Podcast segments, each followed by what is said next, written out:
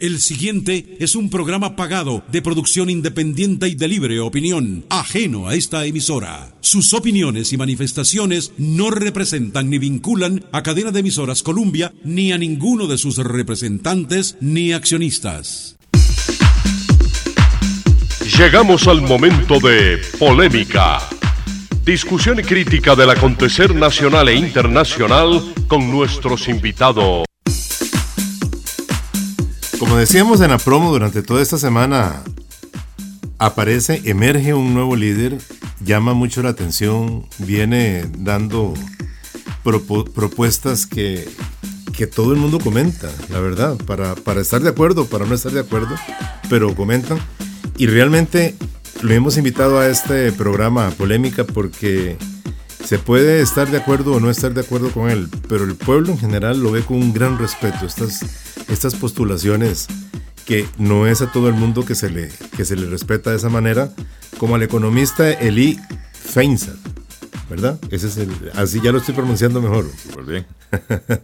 pues hoy hemos invitado, esta noche hemos invitado a don Eli, porque ciertamente en los últimos, ¿qué? Dos años ha venido apareciendo en la vida política nacional y en los medios con una serie de propuestas muy bien concatenadas, muy bien, muy congruentes, muy bien estructuradas y con mucha claridad mental para buscar solución a los problemas nacionales. Bueno, en esas soluciones, insisto, podemos encontrar áreas comunes, no áreas comunes, pero son interesantísimas. Don Eli, muy buenas noches, gracias por estar con nosotros. Buenas noches, don José, las gracias a usted por la invitación. Para mí es un placer estar por acá y con su público. ¿Cómo nace usted la vida política? ¿Qué le picó? es, una, es una interesante pregunta. Eh, el, espíritu de servicio es algo que, uno lleva, eh, yo no sé si, si, uno nace con eso o, se lo inculcan a uno en la casa, ¿verdad? Eh, mi papá fue médico en la caja durante 35 años, pero además era, era una persona que se dedicaba a hacer servicio a la comunidad de diferentes, de diferentes maneras nunca participó en política, no era ese tipo de servicio el que lo movía él, pero yo siempre veía en la casa que, aparte de las horas interminables que le dedicaba al hospital, eh, también en las noches tenía reunión de esto, reunión de aquello y participaba en toda una serie de, actividades. Eh, y de Hijo de Tigre sale pintado, yo también desde jovencillo me, me, metía en cuanto a organización juvenil había y carambadas. Eh, estuve en el gobierno estudiantil de mi colegio. Pero le faltaron rayos porque no estudió medicina. Eh, no, eh, lo, que me faltó fue un poco de estómago porque yo soy muy malo con la, vista de la sangre, me, me descompone, ¿verdad? Entonces... Eh, sí, mi papá hizo el, el esfuerzo por hacerme médico, o, bueno, no, por interesarme en la medicina. Eh, me llevaba, cuando yo estaba en cuarto o quinto año del colegio, al San Juan de Dios, yo lo acompañé a, ver operaciones y procedimientos y carambadas, pero eh, ¿qué va? Este, me descomponía. ¿Y se inclinó por la economía? ¿La estudió en Costa Rica? Estudié economía en la Universidad de Costa Rica. Eh, donde también participé en política, primero de la, Facultad de Ciencias Económicas, después eh, a nivel de la Federación de Estudiantes de la Universidad de Costa Rica. Eh, y después de eso hice aquí en Costa Rica una maestría en Administración de Negocios en una universidad privada. y después conseguí una beca Fulbright que da el gobierno de Estados Unidos para irme a hacer una maestría en Estados Unidos que la hice en economía con énfasis en en políticas económicas, que ese es, ese es mi campo. Eh, después empecé también el doctorado en economía. Eh, completé todos los cursos y los exámenes, hice parte de la investigación, pero al final de cuentas decidí no hacer la tesis, así que pues no soy doctor en economía, pero, pero sí completé los, los estudios, ¿verdad? Eh, así que sí, mi preparación se la debo en buena medida a la Universidad de Costa Rica. Yo, yo cuando llegué a, a Estados Unidos, eh, y tenía compañeros, un programa muy internacional, tenía compañeros de, Argentina, de Brasil, de Japón, de, varios países europeos, lo que menos había eran gringos, sí, habían también, pero lo que menos había eran gringos, mucho chino, este, eh, y mucho, mucho ciudadano de la India también.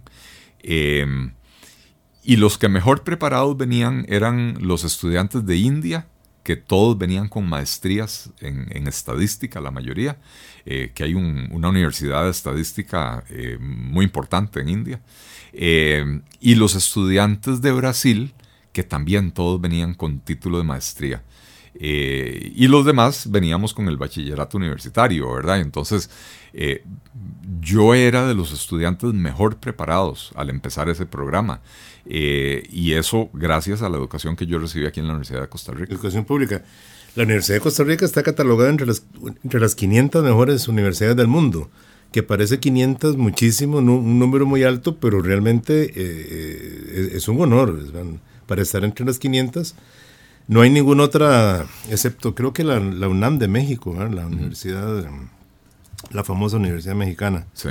Eh, y una que otras por ahí, pero tampoco latinoamericanas hay muchas, ¿verdad? Centroamérica. No, no hay muchas latinoamericanas y, yo, yo, sin embargo creo, don José, que, que 500, o sea, está bien aparecer en ese ranking, pero podríamos aspirar a mucho más. Eh, Costa Rica tiene profesionales magníficos en todos los campos, gente que se ha ido a especializar en las mejores universidades del mundo, en, en Europa, en Asia, en Estados Unidos. Eh, y, la Universidad de Costa Rica podría ocupar un lugar bastante mejor en esos rankings si tuviera un enfoque de eh, servirle a la comunidad, eh, de servirle al, estudiantado y al país, produciendo las investigaciones y los tipos de profesionales que la economía demanda hoy en día, en vez de estar enfocado en producir profesionales para engrosar la planilla de la propia universidad. Bueno, ya para empezar con. No, estoy de acuerdo. A, tirar, a, tirar bombazos, pero habría que ver si estos profesionales que salen quieren regresar y dar clases en la Universidad de Costa Rica. Bueno, es que si usted es. Eh, ¿Usted da eh, clases en la Universidad de Costa Rica? Eh, no, señor, ya no. Este, di hace más de 25 años, ya, ya no. bueno, ya que estamos tirando bombazos, ¿por qué no toman su propia medicina? Bueno, porque, eh, a ver, hoy, en día, eh, o sea, empezar una carrera académica, yo a los 54 años ya, ya no tiene mucho sentido, ¿verdad? Eh, la, gente de mi edad que está en la universidad, que empezó sus carreras hace 25, 30 años, tienen unas condiciones de trabajo y, anualidades y otro montón de cosas que yo critico, ¿verdad? pero que les permite vivir de eso. si yo fuera a entrar ahora a dar clases en la Universidad de Costa Rica, eh, como, como, soldado raso, eh, yo, yo ya a, nivel profesional estoy muy por encima de eso, ¿verdad? Eh, ocasionalmente me llaman de universidades para dar un curso por aquí, un curso por allá, y yo con mucho gusto lo hago, no, no por la paga, porque la paga realmente es mala, pero, pero no puedo dedicarme. Y por el servicio. En este momento, dedicarme a eso no, no, no me permitiría. Si está, si está tan cómodo profesionalmente y, y la política es un ambiente en donde se hacen enemigos de verdad y amigos de mentira. Mm. ¿Qué, lo hace? Le vuelvo a decir, ¿qué, termina de impulsarlo para meterse en este mundillo tan feo? Eh, vea, yo, yo cuando, eh, cuando estaba estudiando en Estados Unidos, eh, me, me, llama don Miguel Ángel Rodríguez y me ofrece que me venga a trabajar con él en, en su gobierno. Y yo encontré que era una magnífica oportunidad de, regresar al país, de, devolverle al país algo de lo mucho que, yo había recibido. Yo estoy muy consciente de, la calidad de la educación prácticamente gratuita que me dieron en la Universidad de Costa Rica, ¿verdad? Eh, así que me vine, estuve esos cuatro años en el, gobierno de él, los primeros dos en, casa presidencial, directamente como asesor del, presidente, eh, y los últimos poquito menos de dos años eh, como viceministro de Transportes. Eh, sobre todo esa segunda parte de viceministro de Transportes fue una experiencia muy intensa, eh, muy educativa, yo aprendí montones, pero también fue una experiencia muy amarga, ¿verdad? Yo no estaba preparado en ese momento para, para ese nivel de política, en el sentido de que yo era un técnico y yo entré al ministerio a hacer una labor técnica que, modestia aparte, la hice bastante bien. Eh, las, las, digamos, las metas que me, que me puso el presidente cuando me, pidió que fuera, eh, se las cumplí todas y con creces, ¿verdad? Eh, pero eh, para lo que yo no estaba preparado era para el juego político, ¿verdad? Eh, para, para, la persecución política. Eh, yo entendía que la oposición tenía que hacer oposición y parte de eso era volarle filazos a uno, para eso estaba medianamente preparado. Para lo que, para lo que nunca me preparé y nunca nadie me lo advirtió fue para eh, el hecho de que los peores ataques y, los más rastreros y eh, las cosas más feas que me pasaron a mí en ese periodo eh, provinieron de compañeros del, propio gobierno o, del partido del gobierno, ¿verdad? yo nunca fui un activista del partido político, yo, yo mi relación era con don Miguel Ángel, que fue profesor mío en la Universidad de Costa Rica, por supuesto que eh, eh, en mi activismo político en la Facultad de Ciencias Económicas y en la Federación me, asocié con gente que después eh, participó activamente en la Unidad Social Cristiana, ¿verdad? Pero, pero yo en lo personal nunca fui un, activista del tras esa amarga experiencia o fea experiencia quiere volver a entrar. Bueno, yo me desaparecí de más protagonismo. Yo, yo salí del ministerio en el 2002 y en ese momento dije nunca más me vuelvo a involucrar en la función pública, nunca más me vuelvo a involucrar en la política. Eh, fue más una promesa a mi esposa que a mí mismo, ¿verdad?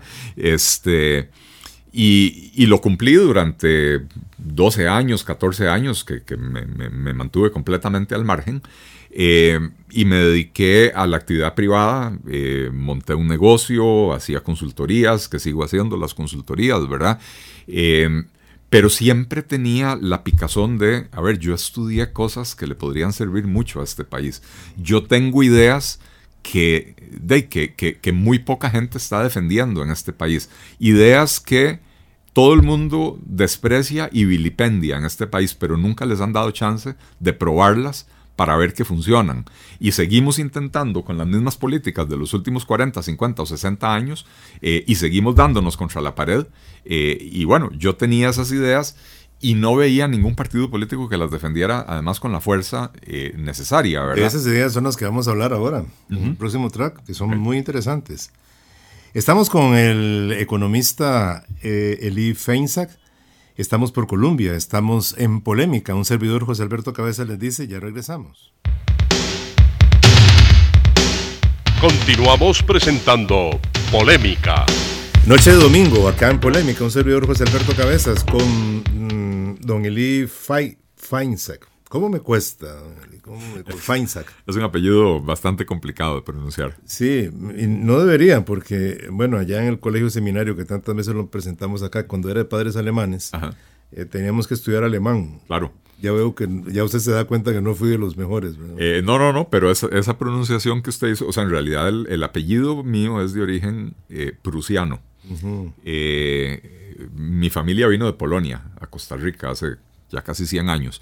Eh, pero, pero el apellido originalmente, desde hace 300 años, era, era de la región de Prusia. Entonces, es una pronunciación muy alemana. En realidad, eh, la pronunciación original es Feinzeig. Este, correcto, la I se pronuncia AI. Sí. EI es AI. Sí, correcto. Eh, pero bueno, de ahí ya, ya vivimos en Costa Rica, no vivimos en Alemania, entonces ni en Polonia tampoco. Entonces aquí lo, lo pronunciamos un poco como, como se lee, ¿verdad? Uh Feinzag. correcto. Sí. Estábamos hablando de las ideas. Viene usted con ideas de los Estados Unidos. Yo lo he escuchado a ustedes, son ideas muy liberales. Sí, yo le diría que yo no vine con, ideas de los Estados Unidos. Yo las ideas las he tenido, eh, es más, buena parte del proceso de formación de ideas se dio en la Universidad de Costa Rica. Eh, en Estados Unidos yo lo que, fue, eh, lo, que, lo que fui a hacer es adquirir conocimientos y destrezas, ¿verdad? Este... Pero, pero ese periodo, después de que yo salí del, gobierno, después de que yo, en el 2002, que, prometí retirarme de la política, para mí, que me empecé a dedicar a negocios particulares, le, soy completamente sincero, a mí eso no me gusta. Lo hago porque de algo tiene que vivir uno y de algo tiene que comer, pero no me llena eh, ni emocional ni intelectualmente. Entonces, para mí esos años fueron años de, una actividad intelectual intensa, eh, digamos que en paralelo al, eh, al trabajo, eh, porque si yo me hubiera dedicado nada más a los ladrillos y, las ventas, me hubiera vuelto loco. ¿verdad? Y entonces fue, fueron años que yo le dediqué a leer mucho, a escribir. Escribía en privado, ¿verdad? No, no, no para que me leyera la gente, pero tuve un periodo de 10 años donde, donde fui desarrollando una comprensión mucho más amplia de la problemática del país salpicada con mi experiencia en el sector público y mi experiencia en el sector privado, entendiendo las dificultades de hacer cosas desde lo público, ¿verdad? Pero también como empresario, entendiendo cómo el Estado aplasta la iniciativa privada, ¿verdad? Entonces, todo eso me ayuda a mí a, elaborar un, cuerpo de, de, propuestas y de pensamiento eh, para la mejora del, no solo de la economía del país, sino de la calidad de vida de los costarricenses. Pero en estos años hubo una administración de las demás, no pondría las manos al fuego, pero hubo la administración de don Oscar Arias, que era muy pro-liberal. Incluso ahí se instauró el TLC, ¿verdad? Sí, a ver, fue, fue eh, eh, Oscar Arias, como la mayoría de los políticos de Costa Rica, es, digamos, tiene sus contradicciones, ¿verdad? En, materia del TLC sí, defendió una política claramente liberal, ¿verdad? Eh, la, promoción del, libre comercio internacional, eh, no libre mercado, porque eh, Liberación Nacional nunca ha realmente promovido el, libre mercado. ¿Y usted, ellos, ¿y usted cree Oscar es liberacionista? bueno, ha sido el líder máximo de Liberación Nacional en los últimos 35 años. Que él esté ahí es una cosa, que sea liberacionista es otra. Yo no dije socialdemócrata, ¿verdad? Este, yo, los términos los tengo claros, liberacionista sí es, socialdemócrata no. Yo creo que es este, arista, más arista que liberacionista. Eh, bueno, yo, yo también creo eso, ¿verdad? Pero, pero el punto es, Liberación Nacional, desde 1984 para acá, es un partido que ha navegado en una confusión ideológica. Dejó de ser socialdemócrata eh, pero no se atrevió a convertirse abiertamente en nada más. Y entonces se convirtió en un partido promotor del, comercio internacional, cosa que yo aplaudo. Pero a lo interno del país, para la economía doméstica del país, no promovió eh, el libre mercado. Por el contrario, han promovido políticas para generar monopolios en un montón de sectores. No solo Liberación Nacional, en esto también hay que responsabilizar a, la Unidad Social Cristiana que compartió el poder con Liberación eh, desde los años 80 para acá, ¿verdad? Eh, pero entonces fuimos creando políticas como eh, con arroz, laica, corfoga, que son corporaciones privadas que se crean desde lo público mediante leyes que les otorgan poderes monopólicos sobre mercados, básicamente les protegen esos mercados para evitar competencia y eso va en detrimento de, los consumidores y de los ciudadanos. Lo, que hablábamos de las cooperativas en una entrevista que le hicimos a usted un sábado eh, en tiempos de cambio, que la cooperativa pues se disfraza, se disfraza de cooperativa, pero que muchas que son... Yo, a ver, yo, yo creo en el modelo cooperativo, eh, lo, conversamos ese día, yo, yo creo en el modelo del cooperativismo eh, como una forma de asociación para crear empresas. Eh, cuando usted tiene un grupo de productores y, ninguno tiene por sí solo el capital, pero juntos tienen puede ser un capital intelectual, eh, ¿verdad? no necesariamente capital financiero, pero tienen conocimiento, saben cómo, cómo desarrollar un producto, un negocio, etcétera, y tienen tierra, etcétera. Ok, se juntan y forman una empresa y en ese sentido yo, yo creo en el cooperativismo. Pero lo que se hizo en Costa Rica fue eh, eh, crear el cooperativismo y ponerle condiciones eh, tributarias y de otra naturaleza diferentes a las del resto de las personas, ¿verdad? Y entonces resulta que si usted tiene 20 vecinos en Alajuelita que quieren crear, digamos, un comercio, se tienen que formar como sociedad anónima, pero si usted tiene 20 agricultores en León Cortés, que quieren crear una empresa de, producción agrícola se pueden formar como, como, cooperativa. Y unos tienen exoneraciones fiscales y los otros tienen todo el peso de la ley. ¿Verdad? Eh, eh, los otros tienen que pagar absolutamente todo. Eh, y si usted se, pone a exportar, le vuelven a dar exoneraciones. Pero si usted está produciendo solo para el mercado local, pague todos los impuestos. Entonces, se creó un sistema muy dispar, donde el, peso de los impuestos recae sobre quienes se dedican a producir para el mercado local que no sean cooperativistas, ¿verdad? Los exportadores, que es un sector muy dinámico de la economía, eh, tienen exoneraciones fiscales, los cooperativistas tienen exoneraciones fiscales eh, y al final de cuentas los impuestos son muy altos y recaen sobre relativamente muy poca gente. Cuando estamos hablando de los impuestos sobre la renta, los, que graban a los productores, ¿verdad? Eh, porque lo que es el IVA o anteriormente el impuesto de ventas es un impuesto que, lo paga todo el mundo, ¿verdad? pero entonces eh, se creó un sistema dual donde hacia afuera somos muy abiertos, libre comercio. Hacia afuera lo que va de Costa Rica hacia afuera, porque lo que viene de afuera hacia Costa Rica no es tan libre el comercio. Ahí sí mantuvimos eh, aranceles o impuestos de importación para, para encarecer el producto extranjero, ¿verdad? ¿Está de acuerdo usted en eso o no? Eh, no, yo, yo creo que más allá de, un periodo de transición que hay que darle a los productores nacionales para que, para que se puedan adaptar a las condiciones de competencia, eh, ese periodo de transición se tiene que terminar algún día y el productor nacional tiene que poder competir de tú a tú con el productor eh, extranjero. Eh, si yo voy a ir a pedirle a Colombia, ábrame sus mercados para que mis productores puedan colocar producto en Colombia, lo lógico es que Colombia me diga, claro, con mucho gusto, yo se lo doy, a cambio de que usted me abra su mercado para mis productores colombianos, para que ellos puedan colocar producto en Costa Rica. Eh, y entonces, eh, vea lo que terminamos haciendo. Eh, los productos de la canasta básica, el pollo, el frijol, el arroz, el azúcar, las carnes en general, pescado, la, carne de cerdo, etcétera tienen muy altos eh, eh, impuestos de importación. Y eso hace que el producto en Costa Rica sea muy caro. Y al que estamos golpeando más es al consumidor más pobre del país, que paga una canasta básica innecesariamente encarecida por estos, por estos eh, aranceles de importación.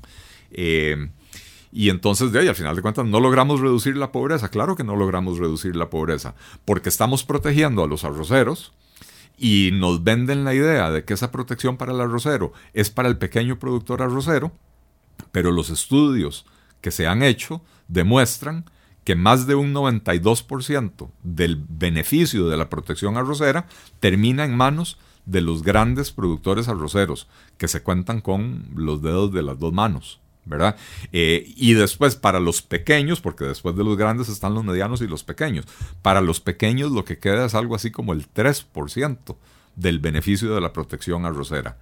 Eh, pero los pequeños se cuentan en los miles no me acuerdo ahora, son 5.000, 8.000 pequeños productores eh, eh, arroceros y, lo mismo sucede con los azucareros y los beneficios terminan enormemente en manos de los grandes productores. Entonces, ¿a quién estamos protegiendo? ¿Realmente necesitamos proteger a los grandes? O los grandes deberían de poder competir de tú a tú con los de afuera y a los pequeños sí, a los pequeños sí merece que se les, se les brinde una ayuda eh, porque tampoco queremos hacerlos desaparecer ni, ni mucho menos mandarlos a una situación de pobreza. Para ubicarme mejor, don Eli, para ubicarme mejor, ¿usted está en contra de las protecciones o, en, o a favor de la protección pero que se dirija de otra, a otros sectores? En términos generales yo estoy en contra de las protecciones. Yo creo que, a ver, eh, si usted empieza a, dividir el país en grupos, el único grupo que engloba a, la totalidad de la población es el de los consumidores. Consumidores somos todos. Usted puede tener una, un negocio inmobiliario, usted puede dedicarse a las comunicaciones, tener programas de radio, usted puede ser arrocero, usted puede producir electricidad, lo que usted quiera. Todos esos grupos son grupos relativamente pequeños pero consumidores somos todos. Y entonces las políticas públicas deberían de buscar beneficiar a los más, a la mayor cantidad de gente posible. Cuando usted empieza a hacer políticas públicas específicas para los sectores, vamos a hacer una protección para los arroceros, vamos a hacer una protección para los azucareros, vamos a hacer una protección para el sector eléctrico, vamos a hacer una... Al que está jodiendo esa protección es al consumidor, y entonces pagamos la electricidad más cara, pagamos el azúcar más caro, pagamos el arroz más caro, pagamos el pollo más caro. Eh, y, entonces después nos encontramos con que Costa Rica es uno de los países que más destina, como proporción de la producción nacional, que más destina al combate de la pobreza, pero tenemos 25 30 años con la pobreza estancada por encima del 20%. Y la mala noticia, don José, es que ahorita cuando eh, septiembre, octubre, cuando el INEC publique las nuevas cifras de pobreza, probablemente ya no van a estar en el orden del 20-21%, van a estar un poco más alto, porque, eh, porque hay una relación, eh, una correlación muy clara entre desempleo y pobreza, y el desempleo ha venido creciendo, ¿verdad? Entonces, destinamos mucha plata al combate de la pobreza. destinamos el 8% del, del PIB a la educación y sin embargo no logramos mejorar la calidad de la educación porque al final de cuentas hay protecciones para los maestros. Entonces los maestros, por ejemplo, no, no, se les puede evaluar el desempeño. Hay que pagarles todos los pluses, pero no se les puede evaluar el desempeño. En Costa Rica todo el mundo está protegido, menos el usuario de los servicios, menos el consumidor de los productos. Y entonces las políticas empobrecen al, al consumidor eh, para beneficiar a grupos eh, eh, favorecidos por los políticos de turno. Usted está fundando un nuevo partido, ¿verdad? Sí, señor, el Partido Liberal Progresista. ¿En qué se diferencia el Partido Liberal de Don Otto Guevara? Eh, en absolutamente todo. a ver, no, tenemos, tenemos algunas coincidencias eh, importantes en, materia ideológica, no, no le voy a decir que no, porque ambos partidos, el libertario y nosotros, creemos en eh, mercados libres, en mayor integración en el comercio internacional, impuestos bajos, etc. En ese sentido tenemos, tenemos coincidencias. El, Partido Liberal Progresista no es el, partido de las aspiraciones personales de una persona. Eh, como se convirtió el movimiento libertario. Era un partido que eh, a lo largo de 20 y resto de años de participación política solo ha tenido una cara visible. yo, para empezar, empiezo esta trayectoria política mucho más tarde, ¿verdad? Yo, tengo 54 años. Eh, cuando Otto empezó en esto tenía 20 y resto, 30, ¿verdad? Entonces, eh, a mí no me interesa pasar eh, el resto de mi vida, los, no sé, 20 años que me queden de vida en esto, ¿verdad? me interesa sí crear un partido político para promover estas ideas y para fomentar liderazgos que se puedan, que se puedan incorporar a la vida política de Costa Rica para incidir en los próximos 50 años. Pero ideológicamente. Eh, mire, una, una diferencia importante es que nuestro énfasis en que eh, tal vez es una, cuestión de, de, matiz, ¿verdad?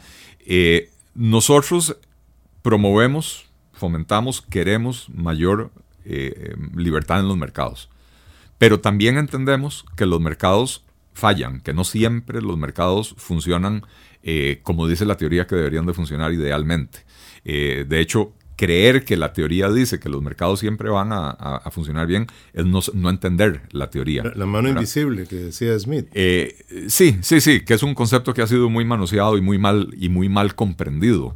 Este, el mismo Adam Smith, si usted se lee la obra completa de Adam Smith, el mismo Adam Smith reconoce áreas en las que el gobierno tiene que intervenir porque los mercados tienden a fallar.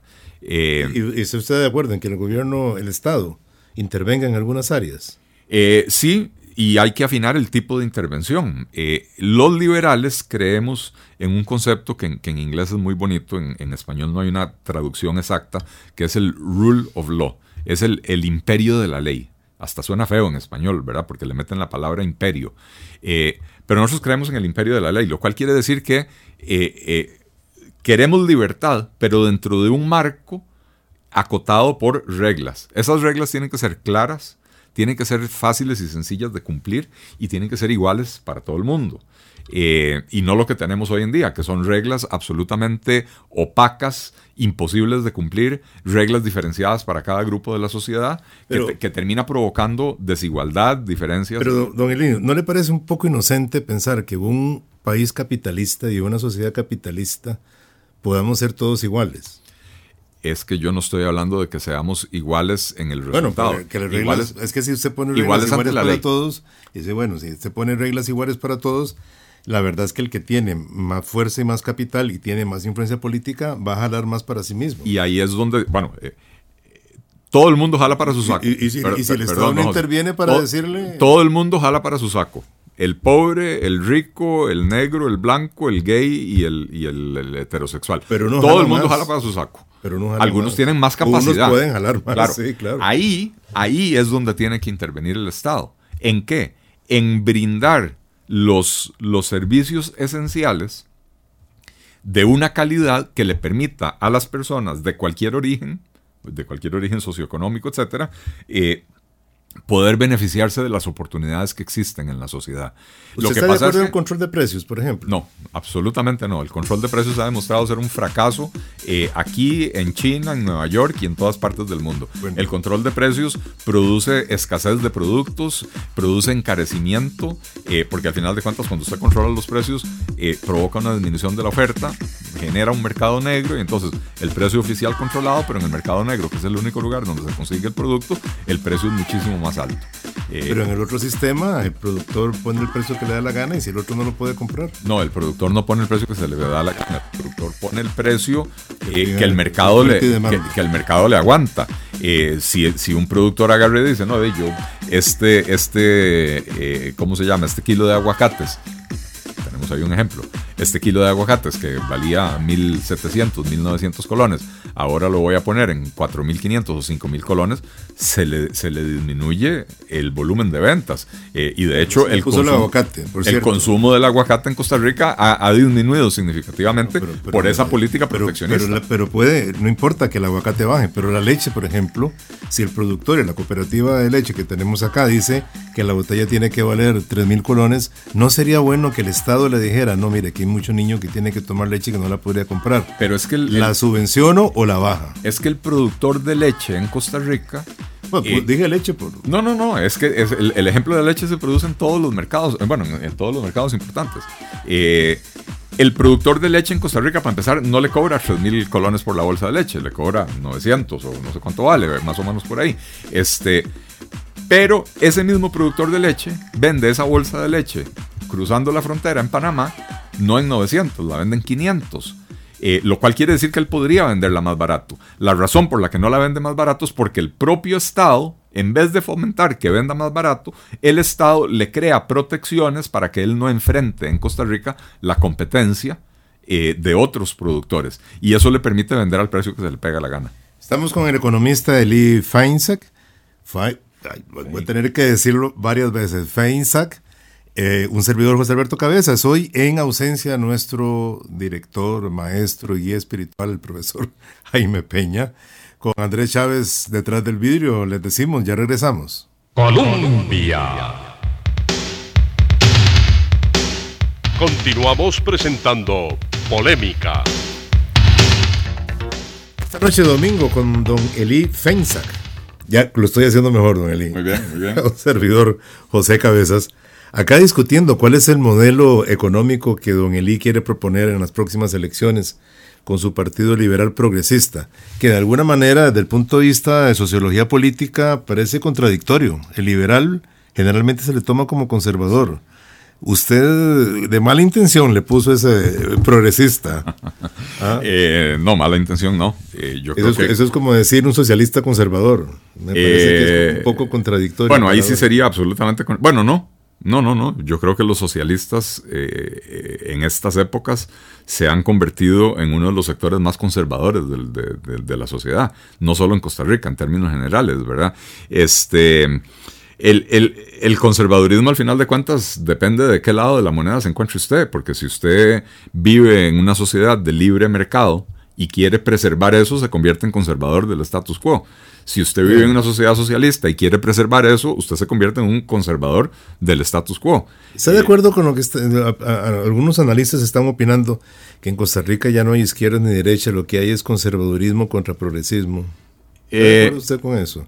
Bueno, por la situación religiosa de la que vamos a hablar ahora más tarde. Le, voy a decir que sí por una razón, y es que para mí el espectro político es mucho más complejo que, una, que una relación lineal donde se colocaba a los partidos entre izquierda y derecha. Porque hay partidos de izquierda que comparten ciertas cosas con los de derecha, de la misma manera que ciertos partidos de derecha comparten ciertas cosas con los de izquierda, eh, y entonces al final de cuentas uno no sabe si es una línea recta o si es un círculo eh, donde, como dicen, los extremos se tocan, ¿verdad? Donde la, extrema empieza a darle vuelta al círculo eh, y, se termina topando con la extrema del otro lado, ¿verdad? Eh, entonces, para mí, esa definición tradicional de izquierda y derecha nunca me, me pareció muy satisfactoria. Yo, por ejemplo, aquí, o sea, en Costa Rica la gente identifica liberalismo con derecha. Yo creo que el liberalismo es la propuesta más centrista que existe. más centrista en el sentido de que promovemos las libertades individuales en todos los ámbitos de la vida. Eh, no puede haber nada extremo en promover la libertad. Ojo, como se lo decía anteriormente, los liberales creemos en el imperio de la ley. Creemos que tiene que haber reglas eh, y que dentro de esas reglas debemos de tener la libertad de actuar eh, como, como, nuestra conciencia nos lo dicte, dentro del marco de la ley, ¿verdad? y entonces me parece que no hay nada más centrista que eso. De manera que... Ah, ah. Déjeme preguntarle, ¿cuál es la diferencia entre el Estado liberal de derecho y el Estado social de derecho? Eh, bueno, yo nunca he entendido qué es el Estado social de derecho. Para mí existe el Estado de derecho. Eh, y el Estado de Derecho, eh, dentro del Estado de Derecho, usted puede tener gente con vocación más socialista y gente con vocación más liberal. Pero al final de cuentas, son las mismas leyes. Los, los liberales y los conservadores, los progresistas y los socialistas vivimos en el mismo marco del mismo Estado de Derecho. Y entonces el haberle metido apellidos o, segundos nombres al Estado de Derecho, eh, lo, que, lo que vino a hacer fue provocar una confusión. Eh, pero para mí el Estado social de Derecho no existe, existe el Estado de Derecho. Eh, Un amigo mío que seguro es amigo suyo, el ingeniero Rolando Araya, monje, eh, no, no somos amigos porque no lo conozco. Ya, ya. O sea, sé, quién es, por el supuesto. Ministro, el diputado, correcto. Dice que Costa Rica, el éxito de Costa Rica, especialmente en los años 60, 70, 80, en los que usted pudo estudiar como yo, precisamente porque había un Estado, dice, dicen él, dice él y algunos, un Estado social de derecho que es el Estado que busca la protección social, poniéndola en primer lugar por encima de cualquier otro factor social. Eh, el éxito de Costa Rica es porque siempre ha querido ir por el río, pero por la margen izquierda. Es decir, que es un Estado centrista, que el, pueblo costarricense realmente es centrista, pero un poquito más tirado a la izquierda. Eh, Usted de los que venía por el otro margen. yo, creo que esa es una interpretación muy acomodaticia de las cosas. Eh, para empezar, eh, si estamos hablando del mismo río, la margen izquierda y la margen derecha llevan exactamente el mismo lugar. ¿Verdad? Porque ahí, el río es el río, entonces es como moverse en líneas paralelas, vamos al mismo lugar. Eh, digo que es una interpretación acomodaticia de las cosas porque no, no es cierto que el pueblo de Costa Rica sea inherentemente de izquierda, como tampoco es cierto que sea inherentemente de derecha. Eh, lo que sí es cierto es que la historia temprana de Costa Rica, sobre todo de la República costarricense, es una historia netamente liberal.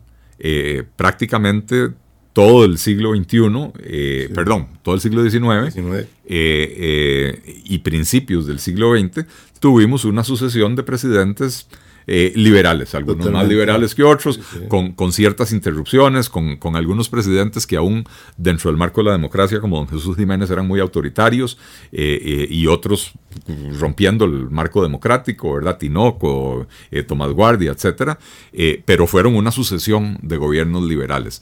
Después vino... era otro mundo, ¿verdad? Era otro mundo, pero después vino la revolución del 48 eh, y no solo ganaron la revolución, sino que además se tomaron muy en serio aquello de que los libros de historia los escriben los vencedores. Y en Costa Rica en el 48 hubo un bando vencedor y un bando perdedor. Y el bando vencedor reescribió los libros de historia de Costa Rica. Eh, yo estoy en esa generación que no vivió la, revolución.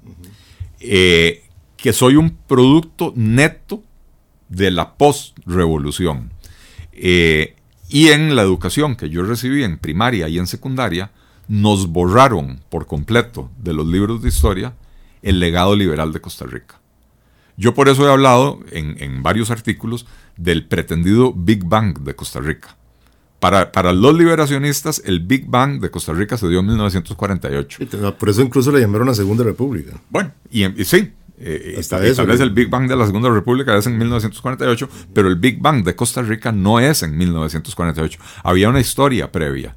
Esto es que, es que ellos creen, o no es que ellos lo creen, nos, nos quisieron hacer creer que antes de 1948 reinaba el caos y la oscuridad y que en 1948 bajó Dios en la forma de José Figueres y dijo, eh, hágase la luz, sepárense las aguas de, los, de la tierra y, la tierra de los cielos, y de pronto tenemos la Costa Rica linda y bucólica que tenemos. No, perdón, la Costa Rica que ellos encontraron en 1948, para empezar, era producto de ese gran legado liberal del siglo XIX, pero también de las reformas sociales de 1940. ¿Verdad? Es que ni siquiera son los dueños ni los padrinos de las reformas. Pero esas reformas sociales no pertenecen a, no, se le puede dar los méritos a la clase liberal. No, no, no, no, por eso le digo, el legado liberal del siglo XIX, pero también a las reformas sociales de 1940. Ahora usted habló de su padre, yo le voy a contar que mi papá me decía, que él, sí vivió la época pre-48, que, que, que todavía al, al año 48 y los años 50 los niños morían de lombrices en Costa Rica y andaban descalzos. Y bueno, después de esa revolución y ese movimiento social, porque también le voy a decir una cosa, don Eli, yo lo siento usted muy orgulloso de su educación y tiene que estarlo, es una educación brillante y usted la, la, ha hecho más brillante todavía. a, mí se me ocurre que usted es hijo también de la clase media costarricense, de los años 60, de 70, de 80, de cuando fue inyectado toda esa sustancia del socialismo en Costa Rica. Socialismo no, no el buen socialismo, socialdemocracia preferiría decir. ¿Y por qué reniega ahora? No, yo no reniego. Lo que pasa es que yo no puedo quedarme atascado en el pasado. Eh, lo que funcionó en esos años hoy no está funcionando. Este sistema que pretende que, caminar por el margen izquierdo de ese río y que pretende que porque estamos caminando en el margen izquierdo del río somos todos igualiticos, no le está funcionando a la gente que le toca ir a la escuela pública en Upala. Porque para empezar existe una enorme diferencia hoy en día entre la educación pública y la privada. Totalmente. La pública ha decaído mucho. Pero no solo eso. también. Eh, eh, bueno, la educación en Costa Rica eh, es de muy mala calidad y eso, y eso demuestra un, Ministerio de Educación que perdió por completo el norte, ¿verdad? Porque se convirtió en una agencia de empleo y no, y no en una agencia de verificación de la calidad, ¿verdad? que es lo que debería ser. Pero dentro del propio sistema educativo público no es lo mismo ir a la escuela Marcelino García Flamenco aquí en el centro de San José que ir a la escuela eh, eh, en Chimurria o que ir a la escuela en, en La Cruz de Guanacaste, ¿verdad? Bueno, pues yo me eh, imagino que en, Estados Unidos no es lo mismo ir a una escuela de Manhattan ah, que ir tampoco allá, no sé, en la zona sur de en, Estados Unidos no debería ser un ejemplo de sistema educativo primario y secundario para nadie en el mundo, ¿verdad? Es, en Estados Unidos es un desastre el sistema educativo. Europa, no sé, por algún país europeo. Siempre van a haber diferencias. Siempre hay diferencias. Por supuesto que siempre hay diferencias. Pero, eh, pero, pero, o sea, no, no me vengan a mí a decir que este sistema promueve la igualdad y que lo que yo promuevo o que lo que yo eh, quisiera instaurar en Costa Rica acabaría con esa igualdad, porque este sistema ha promovido las más groseras desigualdades en este país. Pero ahora estábamos conversando algo que me parece que coincidimos. Yo le decía a usted que a veces el sistema, es como el sistema judicial en Costa Rica, yo que soy abogado. Yo soy un convencido que no es perfecto, pero es bastante bueno. El problema es lo mal aplicado que está. La mala calidad de los jueces, la mala calidad de los abogados, de los litigantes, la mala interpretación que hay. El operador del derecho se está, como decimos los ticos, paseando en el derecho. Bueno, no será también lo que está pasando con lo que usted me, afirma, el sistema está fallando, pero quizá no es el sistema, sino los operadores del sistema que son los políticos. Déjeme y seguimos y vamos, a un segundo, a un nuevo track, porque precisamente se puso muy emocionante este y el anterior y nos pasamos unos minutos, hay que cortar esto un poco.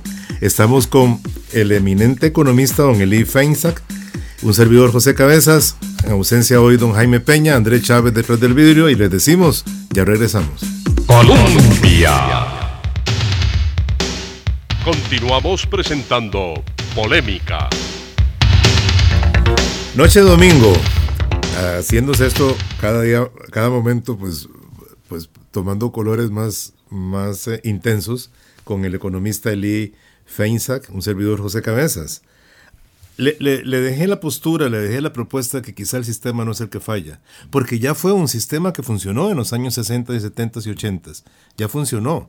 Posiblemente ahora el sistema falla porque los operadores están fallando y no porque el sistema en sí falla. Eh, ahí sí, don José, tenemos visiones completamente diferentes. Eh, el sistema es el que está fallando. La gente es un producto de ese sistema. Eh, en los años 50, 60, lo que yo, yo nací en 1965, yo no recuerdo la vida en esos años, ¿verdad? Mis primeras, mis primeras memorias más confiables son de, mediados de los años 70, por ahí, ¿verdad? Eh, y a finales de los años 70 aquí todo dejó de funcionar. Tuvimos una megacrisis económica, eh, eh, en buena medida producida por el modelo de Estado que se había implementado desde, finales de los años 40, eh, donde el Estado lo hacía absolutamente todo, se tuvo que endeudar hasta las cachas, no sé si les suena parecido a la situación que tenemos hoy, eh, se endeudó hasta las cachas y a, principios de los años 80 tuvimos lo que se conoció como la, deuda del, perdón, la crisis del endeudamiento externo. Eh, y colapsó absolutamente todo. Entonces ese sistema que usted dice que funcionaba, funcionaba en la época del espejismo del sistema, pero eventualmente llevó a lo que tenía que llevar el excesivo involucramiento del aparato estatal en absolutamente todos los ámbitos de la vida de los ciudadanos. Eh, viene, viene, la crisis del 80, vienen algunas, algunas reformas al sistema, sobre todo en lo que tiene que ver con la apertura comercial, pero básicamente el Estado costarricense, no le voy a decir que no es que no se tocó, es que los años de mayor crecimiento del Estado costarricense se dan precisamente después de la crisis, con la creación de una enorme cantidad de agencias gubernamentales y de ministerios e instituciones autónomas. Eh, la enorme mayoría, no, la enorme mayoría, pero los periodos de mayor crecimiento del Estado se dieron después de la crisis de 1980. Eh, y llegamos a una situación donde lo que hoy tenemos es un sistema donde es tan difícil navegar dentro de las reglas del sistema que promueve que la gente se salga o, que la gente evada esas reglas del sistema. Y entonces terminamos confundiendo lo que le decía fuera de micrófonos, fuera de, eh, sí, en la interrupción, terminamos promoviendo una confusión entre libertad y ya no libertinaje, entre libertad y anarquía. Aquí la gente quiere hacer lo que se le pega la gana. Aquí todo el mundo hace lo que se le pega la gana. Y usted lo ve en cualquier ámbito de la vida. Aquí la gente viene y se parquea en, zona amarilla, la gente se parquea en la entrada del servicio de emergencias del, del Hospital San Juan de Dios. A nadie le importa. Cada quien hace lo que se le pega la gana. Bueno, pero no es que la gente está fallando porque, porque, porque nuestro material genético sea malo el material genético del costarricense es el mismo de los años 50 de los años, y de los años 80 del siglo XIX. Es el mismo material genético. Eh, eh, bueno, algo habrá evolucionado, pero, pero básicamente es el mismo material genético. No es que el costarricense es un mal material cívico, es que el sistema que se ha desarrollado produce o provoca que uno tenga que buscar cómo brincarse las reglas para poder sobrevivir. Eh, si usted quiere formalizarse y, va a la caja, entonces en la caja le dicen, ok, pero antes de que se me formalice, voy a revisar eh, eh, su actividad los últimos 10 años. Y si ellos detectan que usted tuvo actividad informal en los últimos 10 años, en vez de invitarlo a formalizarse, le quieren meter una penalización por haber ejercido actividad informal. Y entonces al final de cuentas le están diciendo a la gente, mejor no se formalice, quédese en el sector informal. Eh, y si usted se queda en el sector informal, no contribuye para la seguridad social. Y, cuando se llegue a, la edad de pensionar, no va a tener una pensión y no tiene acceso a los servicios de salud. Y entonces es el sistema el que está empujando a la gente a comportarse de esa manera. Por eso es que necesitamos un sistema bastante más sencillo, donde las reglas sean bastante más sencillas, más Pero siempre estatal o privado para la seguridad social. Yo sí creo en, el, en, el, en la seguridad social. Sí creo privado o pública? No, a ver, seguridad social es social. ¿verdad? Eso quiere, o sea, yo, yo sí creo en el seguro universal de salud, etcétera. Eh, eh, donde, donde yo tengo problemas es con la administración pública de los servicios. Porque si yo tengo una seguridad social donde todo el mundo tiene que contribuir eh, para su seguro de salud, para su pensión, etcétera, entonces todo el mundo tiene que tener acceso a esos servicios de salud y a esas pensiones. Eh, lo que tiene que garantizar el Estado es dos cosas. Que la gente tenga acceso al servicio de salud y que el servicio de salud sea de una calidad eh, aceptable para promover la mejor calidad de vida. ¿verdad? Eh, se costea, ¿cómo se costea? Con las contribuciones de la gente. No es, o sea, si yo permito la administración privada de un hospital, por decir algo, de un hospital público, yo permito la administración privada, no quiere decir que el administrador del hospital me va a poder cobrar a mí los servicios. No, está administrando un hospital público, pero lo está administrando una empresa privada para, para administrarlo con criterios de eficiencia. Eh, una concesión. Como una concesión, por supuesto. Eh, entonces usted mejoraría eh, la eficiencia del, sistema de salud, mejoraría la calidad de los servicios de salud, pero le garantiza a los trabajadores costarricenses, a, las, a, las, a los ciudadanos, no solo a los trabajadores, le garantiza a los ciudadanos que tiene acceso a ese, a ese servicio de salud, que su contribución mensual le cubre ese servicio de salud. ¿Y no lo encarece? La contribución mensual. Bueno, la, la experiencia muy limitada que tenemos en Costa Rica es que los EBAIS, que administran las cooperativas y, la UNIBE, que es una universidad privada, eh, tienen un costo que es de un tercio a un 50% inferior al costo de los EBAIS administrados por la caja. Eh, y por lo menos yo le puedo decir, en la zona donde yo vivo, de Escazú y Santana, eh, que son cooperativas las que, las que brindan estos servicios, la gente en general está muy satisfecha con el servicio que brindan. Ahí ya usted no tiene que ir levantarse a las tres y media de la mañana para ir a sacar ficha para que lo atiendan. A usted le dan la, le, dan la cita por internet, le dan la cita por, por, por, teléfono. Usted llega a su cita a la hora que tiene la cita. Eh, eh, eh, a los adultos mayores les llevan la medicina a la casa, ¿verdad? yo no debería opinar porque soy el que le estoy preguntando, pero... No, no, opine. Le voy a decir si no, no hay polémica porque estoy solo. Yo soy totalmente orgulloso y admirador y defensor de la seguridad social, de lo que soy totalmente crítico es de la Caja Costarricense de Seguro Social. Esa voracidad, esa persecución. Pero es que eso es lo que promueve para el alimentar, Para alimentar un, un, un, cáncer realmente burocrático, que hay que ver las injusticias que se hacen realmente a, muchísimo, a mucho trabajador pobre para cobrarle la caja, ¿no? Y a la pequeña empresa que han tenido que cerrar por cientos, si no por miles, por esa voracidad que tiene la caja en, y, que, no se traduce realmente en un buen servicio. Con algo mucho más grave, que tenemos un monopolio prácticamente. Digo, la gente me dirá, no, hay competencia porque hay hospitales privados. Lo cierto es que los hospitales privados no están al alcance del pueblo, ¿verdad? Entonces, para, para, para las personas eh, comunes y silvestres de Costa Rica, lo que existe es un monopolio de salud. Y ese monopolio cuando se le pega la gana se va a huelga. Y cuando se va a huelga, a usted no lo atienden. ¿Qué piensa usted del sindicalismo? Vea, yo, yo creo que el sindicalismo en Costa Rica está tan prostituido que da vergüenza. Eh, yo sí creo que los trabajadores tienen que tener el derecho a agremiarse, a buscar en la, en la unión la fuerza para poder negociar con eh, sectores patronales, etcétera, que por sí solos tienen mucho más poder que el trabajador individual, ¿verdad? Entonces yo sí creo en el sindicalismo.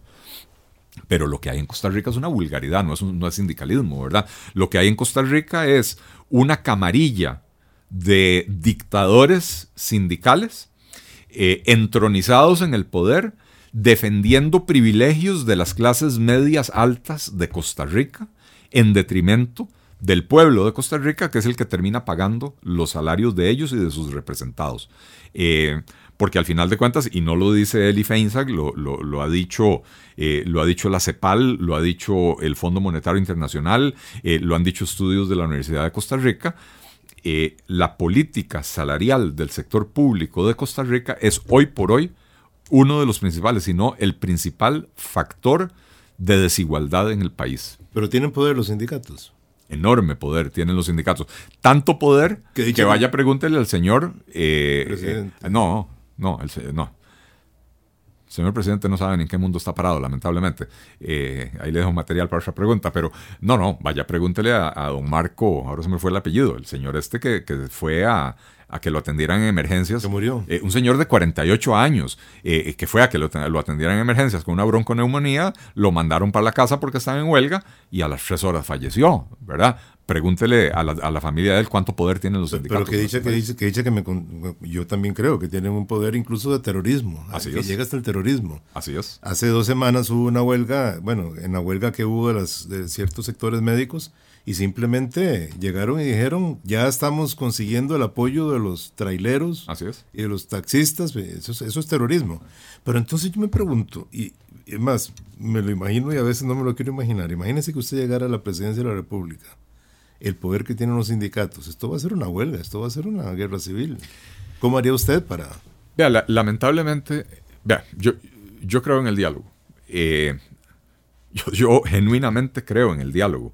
Lo que pasa es que si usted llega al diálogo contra un, una contraparte eh, muy fuerte y usted llega con medias tintas y pendejadas, se lo van a llevar entre las piernas. Entonces usted tiene que sentarse a negociar con los sindicatos, pero desde una posición de fuerza, ¿verdad? Entonces hay que, hay que agarrar y decir, no, perfecto, estas son mis propuestas. Eh, entiendo que parte de eso no es aceptable para ustedes. Bueno, veamos a ver en qué podemos avanzar. Pero es que si la actitud es nada, o sea, si la actitud es todo, o nada, eh, y ustedes se van a huelga, eh, a mí no me va a quedar nada más que ir por el todo. Y por el todo es. de Luis Guillermo Solís, que simplemente se. negoció Luis Guillermo Solís? Luis Guillermo, cada vez que alguien le decía. Todo, sí. Cada vez que alguien le decía vamos a hacer una huelga, sin necesidad de hacer ah, huelga, ya había cedido en con absolutamente solo todo. Con solo los riquitraques, como decimos nosotros, bueno, estamos con el economista Eli Feinsack.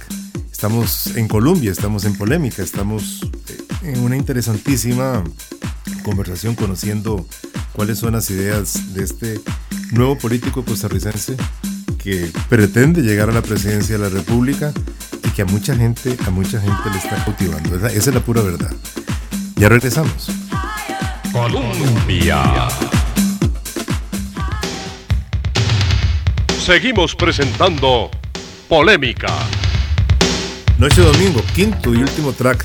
Hay que aprovecharlo, hay que aprovecharlo. Estamos con el economista Eli Feinsack.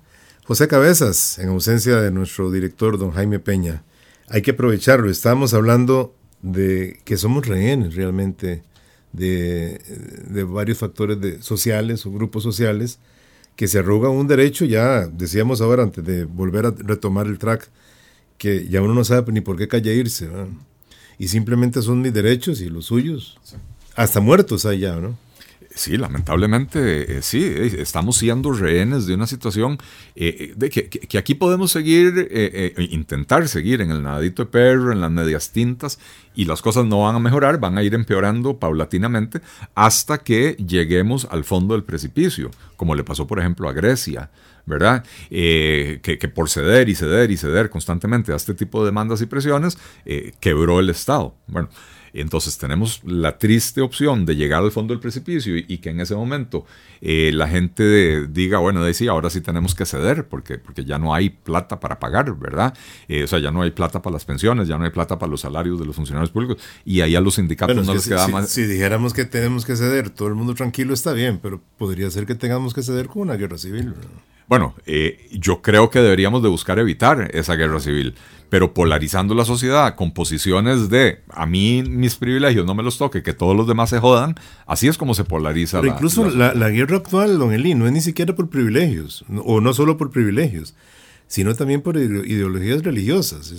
estamos en una guerra social, por dicha no armada, pero una guerra social y política entre si se acepta el matrimonio gay, si no se acepta, entre si el aborto o no aborto. Entonces ya no es ni por privilegios.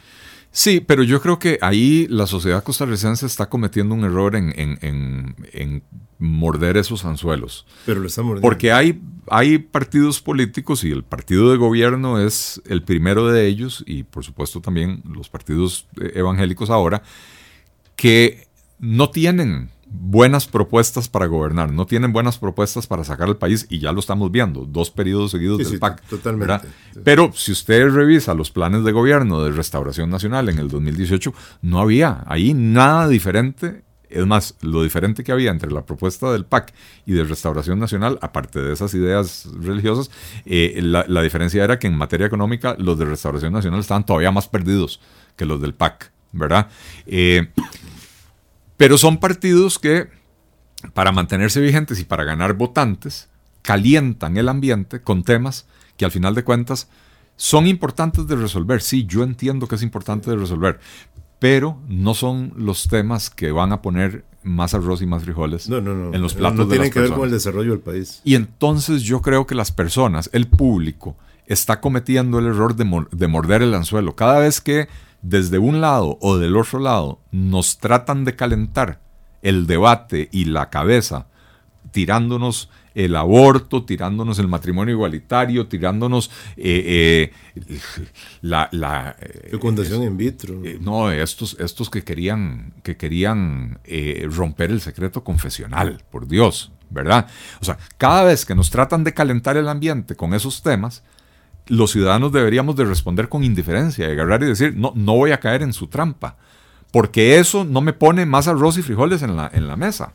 ¿verdad? Eh, y al final de cuentas tenemos 12% de desempleo, 20 y resto por ciento de pobreza, ¿verdad? Y deberíamos de estar concentrados en hablar cómo vamos a resolver los problemas económicos, políticos y sociales del país para mejorar la calidad de vida de todos.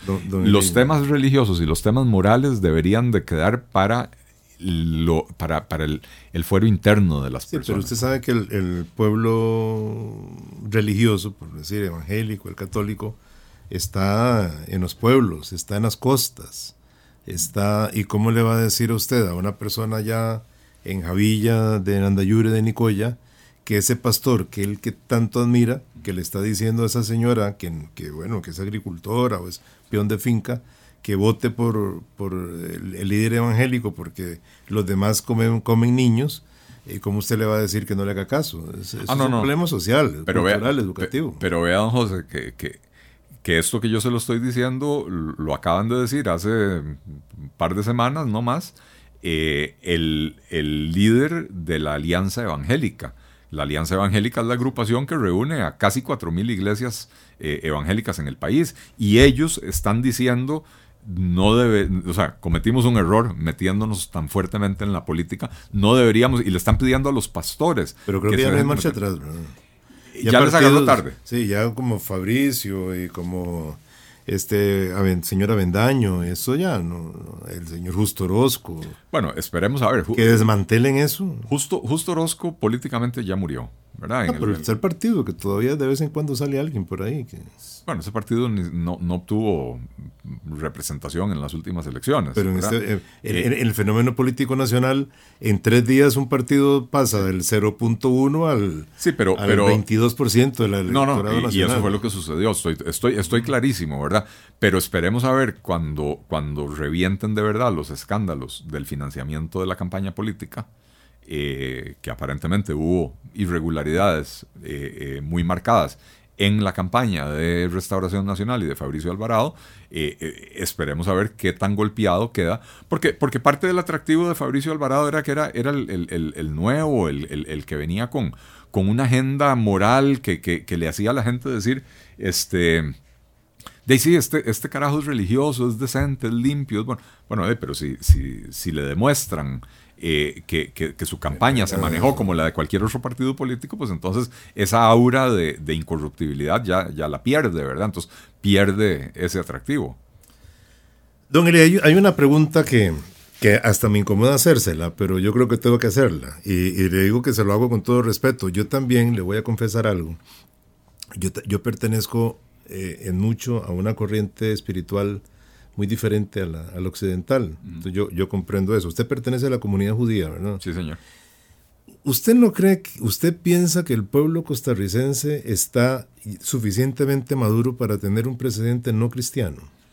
Yo creo que... Le han hecho esa pregunta, usted se, le ha cuestionado, ¿verdad? Claro. Y es porque, precisamente, y yo, yo le decía a, don Andrés Chávez un día de estos, si el que, que, que conversábamos, si estuvimos a punto de poner un presidente solo porque era cristiano, estuvimos a punto. Creo que estaríamos a punto de no poner un buen presidente solo porque es no cristiano. Eh, esa es definitivamente una tesis que, mucha gente sostiene. Eh, Mira, no es una tesis, es una pregunta. Sí, sí, eh, pero, pero sí hay gente que tiene esa tesis, ¿verdad? Yo, yo no lo creo. Yo, eh, yo creo que el, el pueblo costarricense es más inteligente de lo que ciertos analistas quieren reconocer o pueden reconocer. Pero en América Latina, ¿cuántos presidentes hay musulmanes o judíos o que no sean cristianos? Población musulmán, en, musulmana en, América Latina casi no ha habido. Ahora en El Salvador hay uno. En El Salvador hay, bueno, el... no sé si el argentino Macri es... de la comunidad judía. No, Macri no. Eh, más bien eh, Menem era, era sirio musulmán. Bueno, es, porque él sigue, sigue siendo, él sigue estando. Eh, Menem en Argentina era musulmán. son muy esporádicos en América Latina. Pero es que el porcentaje de la población latinoamericana que es musulmana o judía es ínfimo. Entonces tampoco puede uno pretender que haya presidentes judíos o presidentes musulmanes por doquier. ¿Usted sí cree entonces que el pueblo está maduro para eso? Yo creo, yo creo que para el pueblo, o sea, Estoy seguro que hay un segmento de la población para la cual eso es un problema, ¿verdad? De la misma manera que hay segmentos de la población para la cual las ideas liberales son un problema y jamás van a votar por una propuesta liberal, independientemente de que, la proponga una persona con apellido criollo o una persona de apellido judío, ¿verdad? Entonces no, es un tema de judío, no es un tema de que las ideas no, las van a apoyar. Eh, pero yo creo que en términos generales el, el pueblo costarricense es lo suficientemente inteligente para eh, reconocer que, si hay buenas ideas y preparación y equipo de trabajo y todo lo demás, el apellido no, no importa tanto. El problema es que en las últimas elecciones nos han puesto a escoger entre, entre tragarnos un tarro de veneno o pegarnos un balazo en la cabeza. Y ahí, por más inteligente que usted sea, no hay forma de elegir, ¿verdad? Uno dice que me pego el balazo y muero de un solo tiro o me trago el tarro de veneno eh, igual me va a morir, pero sufriendo más. Este, no, no, hay forma racional de tomar esa decisión. Robémonos dos minutos, don, Eli, su partido, ¿cómo va? ¿Cómo lo están estructurando? ¿Dónde se reúnen? ¿Cuándo se reúnen? ¿Dónde se puede localizar? ¿Tiene una página, etcétera? Sí. Eh, partido Liberal Progresista, el partido está inscrito a nivel nacional. Eh, en este momento estamos haciendo varios trabajos, organizando comités cantonales. Estamos también eh, creando equipos de trabajo en áreas temáticas, ¿verdad? Para empezar a elaborar propuestas en, educación, en salud, en medio ambiente, en infraestructura, etc. y bueno, tenemos grupos trabajando en materia de comunicación, eh, en materia de políticas públicas, en organización territorial, tenemos un grupo de juventud bastante activo.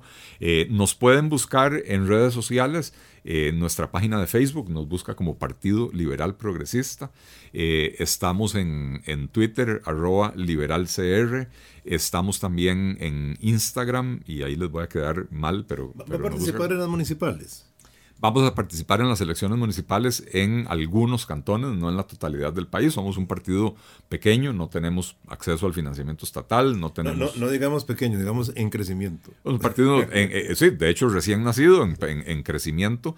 Eh, no tenemos acceso al financiamiento estatal, no tenemos grandes donantes tampoco. Entonces, los recursos que tenemos, que son escasos, los vamos a destinar a aquellos cantones donde tenemos estructuras de trabajo más sólidas y entonces nos vamos a presentar en, esos cantones.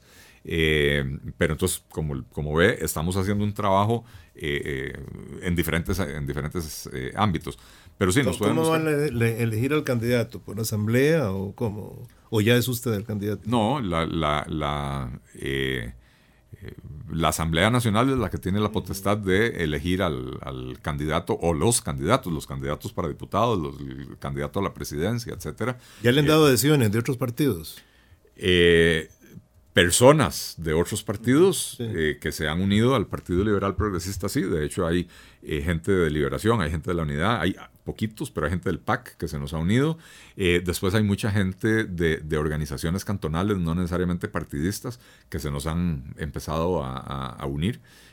sí, ciertamente hay gente de, nuevas generaciones, del movimiento libertario, gente que se, que se nos ha unido y cada día más. ¿Aspira a sacar diputados en estas próximas elecciones? Eh, aspiramos, por supuesto, a sacar diputados y, quisiéramos hacer una campaña de altura, con, propositiva, con, con, eh, eh, con, programas claros para resolver los problemas del país y que eso nos permita sacar, ojalá, 15, 20, 25 diputados y poder hacer un cambio importante en el país, entendiendo que hoy estamos partiendo de cero, que tenemos dos años para llegar a esa campaña bien organizados, bien preparados eh, eh, y convertirnos en una opción seria para, para, la población costarricense y no en un partido marginal eh, que apenas hace ahí mella en, ojalá, el panorama. Ojalá así sea, don, don Eli. Gracias, y, y, aquí tendrá usted siempre una ventana de, de, expresión para que pueda comunicar sus ideas, como la, la tienen los demás también, pero pero usted con, con, mucho afecto, realmente. Muchísimas gracias, don José, de verdad que... Entendemos su esfuerzo y su valentía. y, qué bueno que haya una persona así.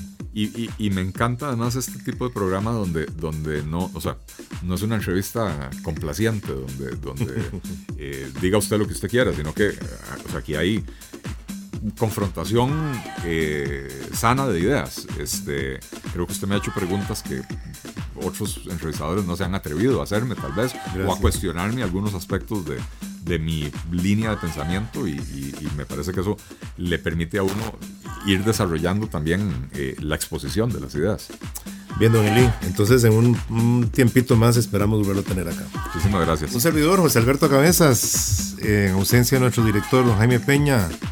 Eh, eh, y agradeciéndole al economista don Eli Feinsack eh, su participación de este domingo. Les decimos, sigan con la, con, la, con la programación de Colombia y nos estaremos escuchando el próximo sábado a las 8 de la mañana en tiempos de cambio.